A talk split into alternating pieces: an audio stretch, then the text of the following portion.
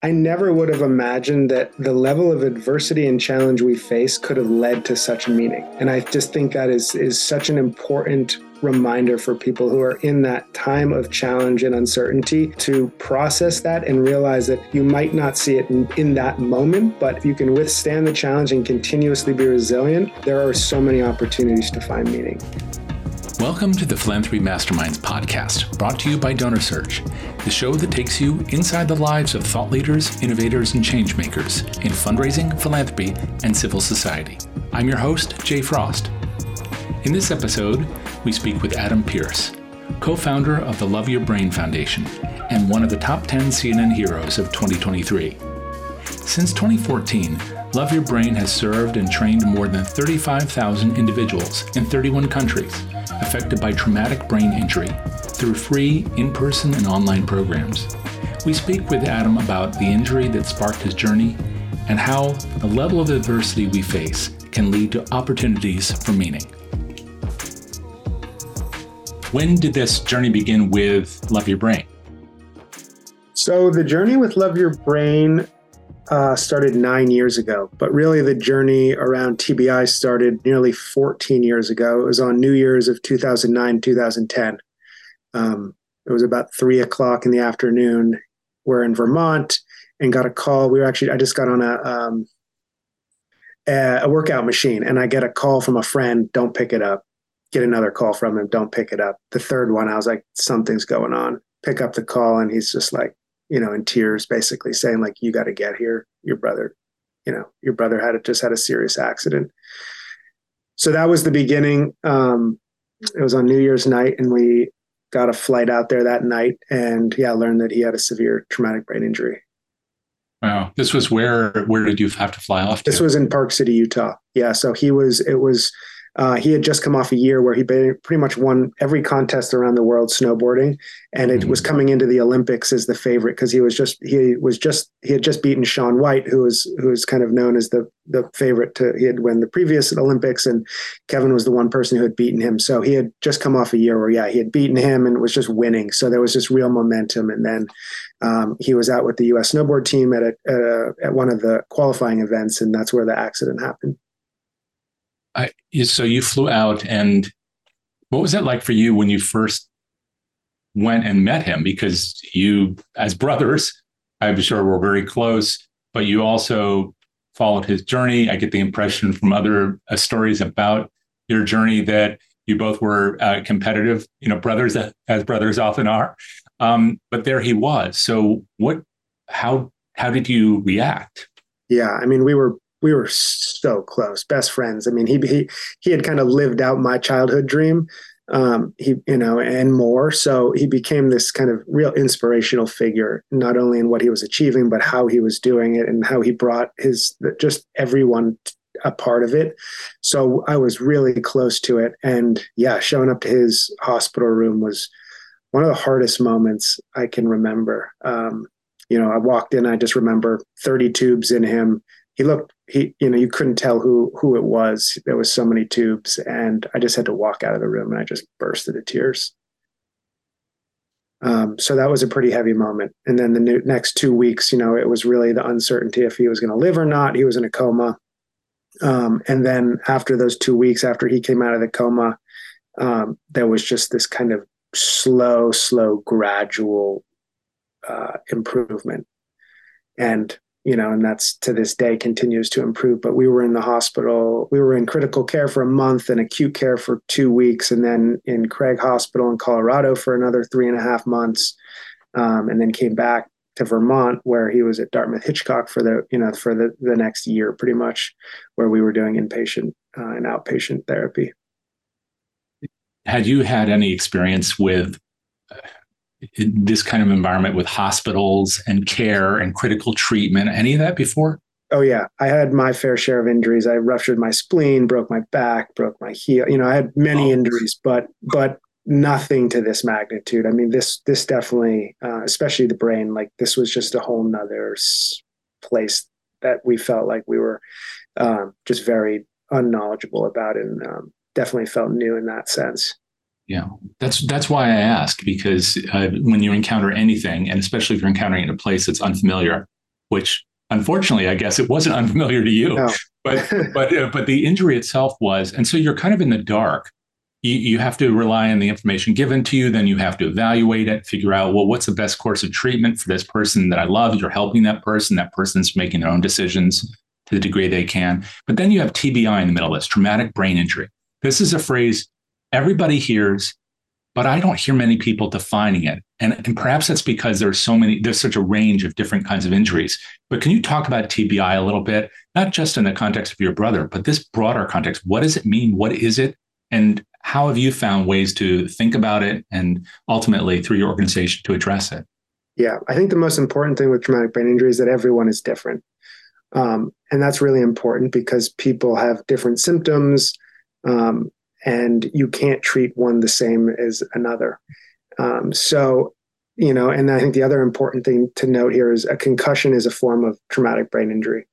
And, you know, often there's not a scale in terms of moderate, severe, because it's not necessarily the like the actual hit the the severity of the hit because that doesn't always correlate to the to the symptoms. So often we'll see a lot of people with repetitive concussions where you might not even think much of hitting your head but the reality of what those symptoms are is sometimes just as bad as someone who's had a really severe one. And so in this case uh, I, I, suppose you had to go through that process of figuring out what is this really? How is it impacting uh, my brother and then what is the course of treatment available to us and, and so forth. And you're there just being his his friend and his family as well as is witnessing all that listening and i'm sure you know weighing in as as you feel appropriate.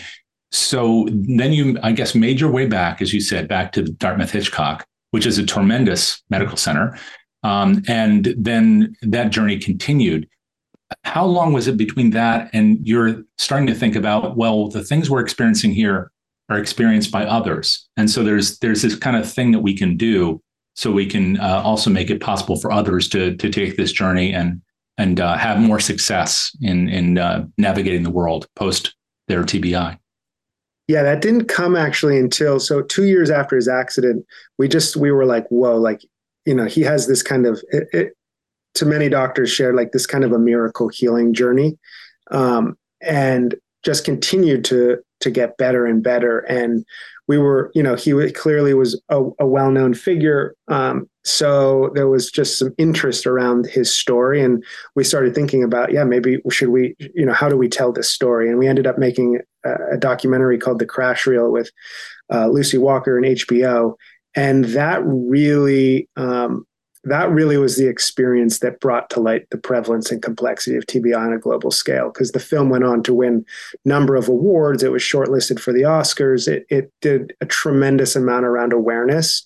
Um, but in turn, you know, it brought thousands of people to us saying, "What is Kevin doing? How is he? How is he healing? Like, what are all the the ways in which you guys are going about this?" And we were not prepared necessarily for that. So um, we spent the next couple years really trying to understand and listen to the stories that were coming to us to say, okay, like what is uh, what is you know what is the area that we can be most effective in supporting these people?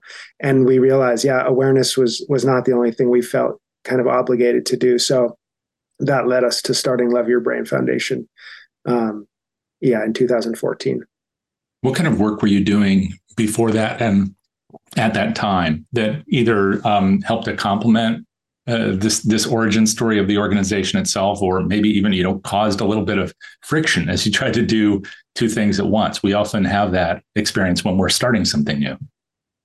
Yeah, there were a number of things that kind of happened in um, in an order that led us to the kind of the area of of where we found um, Love Your Brain, which was Kevin went to a yoga class about two years after his accident, and the visible change in him from when he started to when he came out was shocking.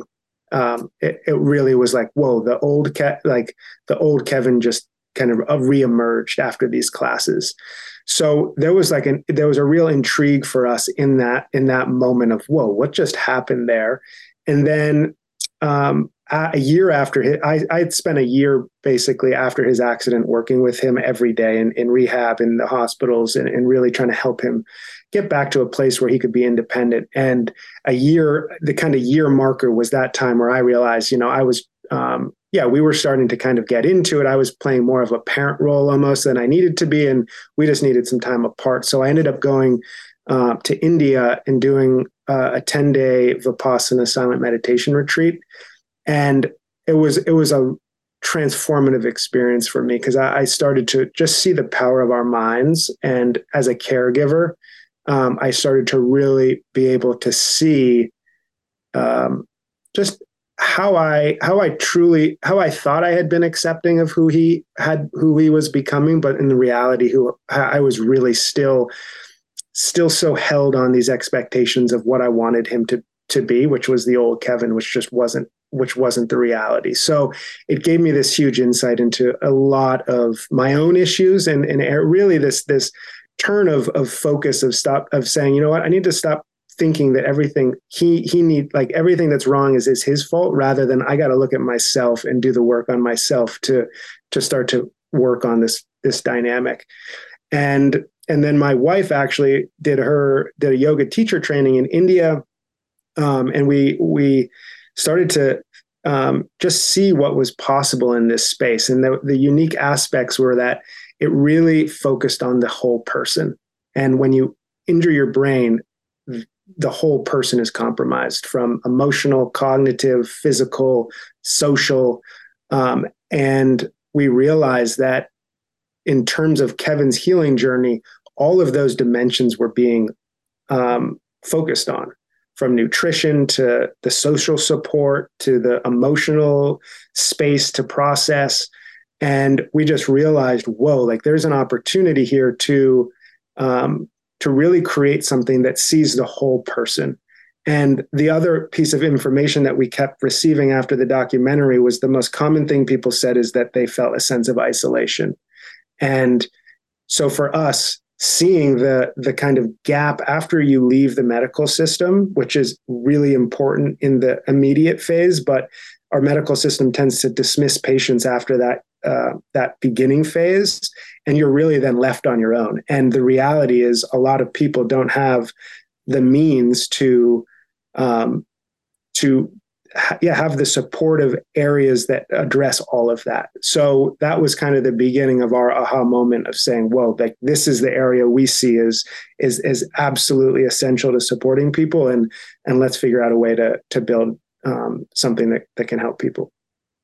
The way you were describing the way Kevin responded to that yoga class, and then also how you went on this journey for silent meditation, and then your wife pursuing yoga. Was this something that, that you all knew about before, or did you make this discovery as you were living through this? Yeah, we had had. Um, we had had kind of like you know we had a tradition in our family uh, around the dinner table we would, we would ring a tr- tibetan singing bell and really the, the premise there was was just to be present um, you know, as long as that that sound was there. So we had kind of small um, examples of, of some of those touch points, but never to the degree that we started becoming more in tune with um, from these experiences.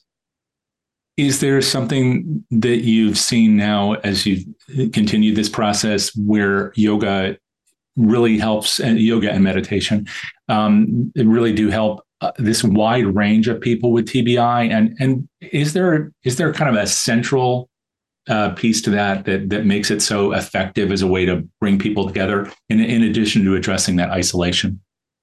Exactly. Um, so the reality after TBI is your nervous system is is is really impacted. So the, the effectiveness of yoga and meditation at controlling the nervous system, focusing on areas like the breath, um, and really being able to to control that is is like the primary space. Um, but also with meditation and mindfulness, it's it's so much about cultivating awareness so that we can you know often with your awareness is compromised after brain injury. So continuing to cultivate awareness is critical because often people are doing things that they don't want to be. They're saying things they don't want to be and as you as, as you can imagine like when you when we're talking we're filtering a lot of how what we're interpreting and then what we're relaying back. And without that cognitive function you're really just you're it's you're you're you know you're you're compromised. So um that that is also a big thing. And and for anyone really. I mean this is not just around brain injury. I think everyone can benefit from greater self-awareness and um, and really looking at this reactive state we we become kind of ingrained in. We just we just react and often i think meditation can help us pause before we react and and really think about how we're responding to that situation. Um, and and the reality with tbi is that reaction space can be become such a circular negative pitfall where it's just negative reinforcing thoughts after another and that leads to depression it leads to an incredibly high rate of suicidal ideation, um, compromised relationships, you know, failed relationships, just all of these things that become compromised from that kind of that negative pattern of, of thought. So being able to interrupt that and, and create um, skill and, and and opportunity, yeah, to to to change that is is where our work is is really rooted in. It's it's a it's one thing to have an opportunity to explore that personally or even with a family member and the transformation that that could offer. It's another to say, well, I'm going to form an organization, invite a lot of people from around the world to participate in it. So, talk a little bit about Love Your Brain itself. What was the origin of the organization? To going from a lot of people just reaching out to you because they saw this great documentary to, can you help us? To founding an organization, uh, making these uh, services available finding the resources to continue it and then bringing it to all the people who might need it. That's that's a that's a big leap. Yeah. And you know it started as like really a trial experience which was a retreat we did. It was a five day experience. We brought about 50 people together. And in that group there you know the primary was people with traumatic brain injury and caregivers. We brought neuropsychologists nutritionists um, anyone we could think about that could kind of bring a holistic approach to well-being. And we left that week just completely um, kind of shocked in a way because there was this there was just this transformational experience where people were uh, at the time we didn't really know but over time as we've continued to do them and we've you know now led eight research studies and and done a lot to kind of further understand the why behind it. But at, that was that was the root of what what started. And then from there um, we started to think about scale and and all of the things of of how we could support more people. So where is the organization today in terms of building that scale? And where do you imagine it going? What's the vision as you look forward? Yeah so we have served over 40,000 people um, with brain injury through yeah through programs. We're currently serving about 8000 people a year and we do that online and in person. Obviously before covid in person was was a, a bigger focus of ours but the reality of covid um, which was really interesting is that a lot of people with tbi said this is this is like you people who are experiencing covid are now experiencing what it's like to be with have a tbi from the isolation standpoint. Um, so you know and to do the things that we once thought we always did that were normal and not being able to do those again, I think we could start to kind of put ourselves in those shoes a little bit more. And for us as an organization, we really had to think about, well, how can we, you know, how do we pivot and continue to support the people that need this? And we started to obviously adapt our programs and our curriculums to an online program that ended up being incredibly uh, effective because the reality with people with TBI is, you know, all of the stimulation to get in a car, to go to a yoga studio, and you think about that journey, there's a lot of stimulation in there that can also enhance symptoms. So instead, people can now just jump on a Zoom link and feel that that that connection with others without having to to go to all that trouble. So in the the result of that is we now have, you know, people from 27 countries coming into our programs, which before was was not nearly that scale. So it's been a really interesting process of of yeah uh, of kind of what Kevin's story was all about, which was not necessarily focusing on what happened to us, but what are we going to do to move forward in this situation. Right. And that's something that I know a lot of people get frozen over, whatever their circumstances, whatever their their trial, and then finding um, a mechanism for not only uh, navigating themselves, but then with others. That's really tough. In fact, you just made probably the best argument for Zoom I've ever heard. Um, and you know, one of our one of our big questions in that was the the spaces that we created were spaces where people could be fully themselves and when you're fully your, yourself you're incredibly vulnerable you're incredibly honest so we really had question could we do that over a zoom call and, and the reality is that we could and um, you know i think we were fortunate as a remote organization before covid because that that was familiar to us.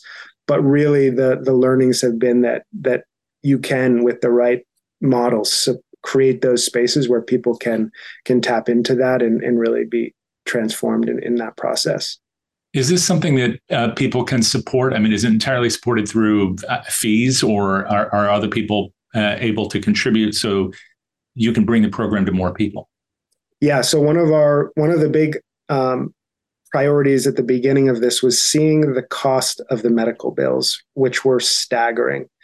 And the reality for a head injury that is if it's often a lifelong process you like it's very unrealistic to feel like you can have the financial means to support that um, all the way. So our, our big focus was how do we create access which means not only the financial access but also looking at what are the barriers that are limiting people from race to you know all of the different um, intersections that that make it hard for people to access care. So our programs are all free um, and we we have spent a lot of energy and, and invested time and and money into ensuring that we continue to move the dial in saying where are those uh, areas of, of where people face barriers and how do we kind of continuously break those down and, and make sure that people can get to this so to your question um, we do we rely on uh, we have an amazing community of people who who contribute donations we have corporate partners um, we have products. We really try to diversify the way we raise money so that we can build a sustainable organization that lasts forever. So, what does this look like to you if, if you look forward five or 10 years? I know it's asking a lot because you're still going through this, but you've seen already a lot of change. So, what does that change look like if you were to future? Yeah, I think the high level change is like, what is the, what, how do we, how do we shift the the medical care someone rec- the model for for brain health care that's for us like that's the high level overview of okay if you leave a hospital don't like we can't just think of hospitals as where rehabilitation takes place um, and and over this time we've you know we've done all of our research stems around the idea of resilience um, we don't with TBI often this term recovery is used, which is important because it can it can motivate you to want to continue to try to heal. But the reality is many times you are a new version of yourself. So trying what recovery is referring to, you will be returning to what you once were. And if that's your if that's the loop that you're going towards and you're never achieving that, it can be quite um, frustrating and, and challenging. So the idea of resilience is more around like facing what's in front of you and bouncing back and continuously in that process. And when we started to dig into that research, we started to see that two of the 10 factors that make people resilient are our community, being socially connected to others, and mental flexibility. And those are kind of the two areas of, of root where mindfulness and yoga really support. And then doing that in a space where you are connected to people who understand, who see you for who you are, who accept you, um, and who can support you in a way that, um, yeah, others can't because of the lack of understanding. And that's certainly something that so many people need in their lives. Um, uh, even if they haven't encountered some kind of medical emergency, uh, like in your family. Um, brings me to kind of a final question, which is it sounds like uh, in your family, you were already, when you were quite young, close and mindful. Uh, the way you described the, the table and, and the Tibetan uh, bell and being uh, present for one another. Sometimes when you go through this kind of journey um, not only uh, the accident itself, but then working together and now forming an organization and bringing it to a lot of people. That can be both wonderful and stressful. how how has it been for your entire family through this, and and where are you all today as you um, uh, have found your way on the other side of this journey and now are actively engaged in bringing the solutions you found to many other people? Hmm. Well, I think the main message here is that adversity. I mean, I I never would have imagined that the level of adversity and challenge we face could have led to such meaning.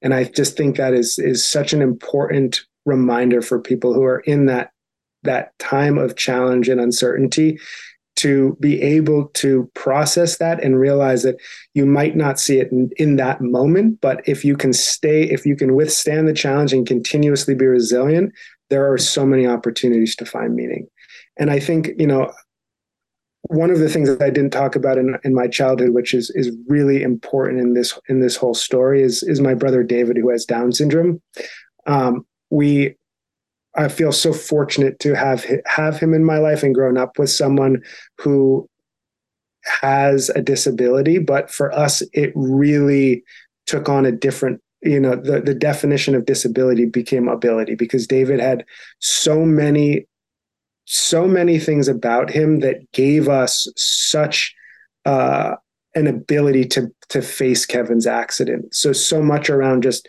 just patience and acceptance and David's ability to to connect to his emotional being um, has has given all of us a framework in how to communicate our emotions and how to be with each other's challenge and and I, I just give so much credit to my parents for how they how they supported our family in seeing that and not only seeing it but really celebrating that and and I see those tenets in in the work that Love Your Brain does in so many aspects of what we do.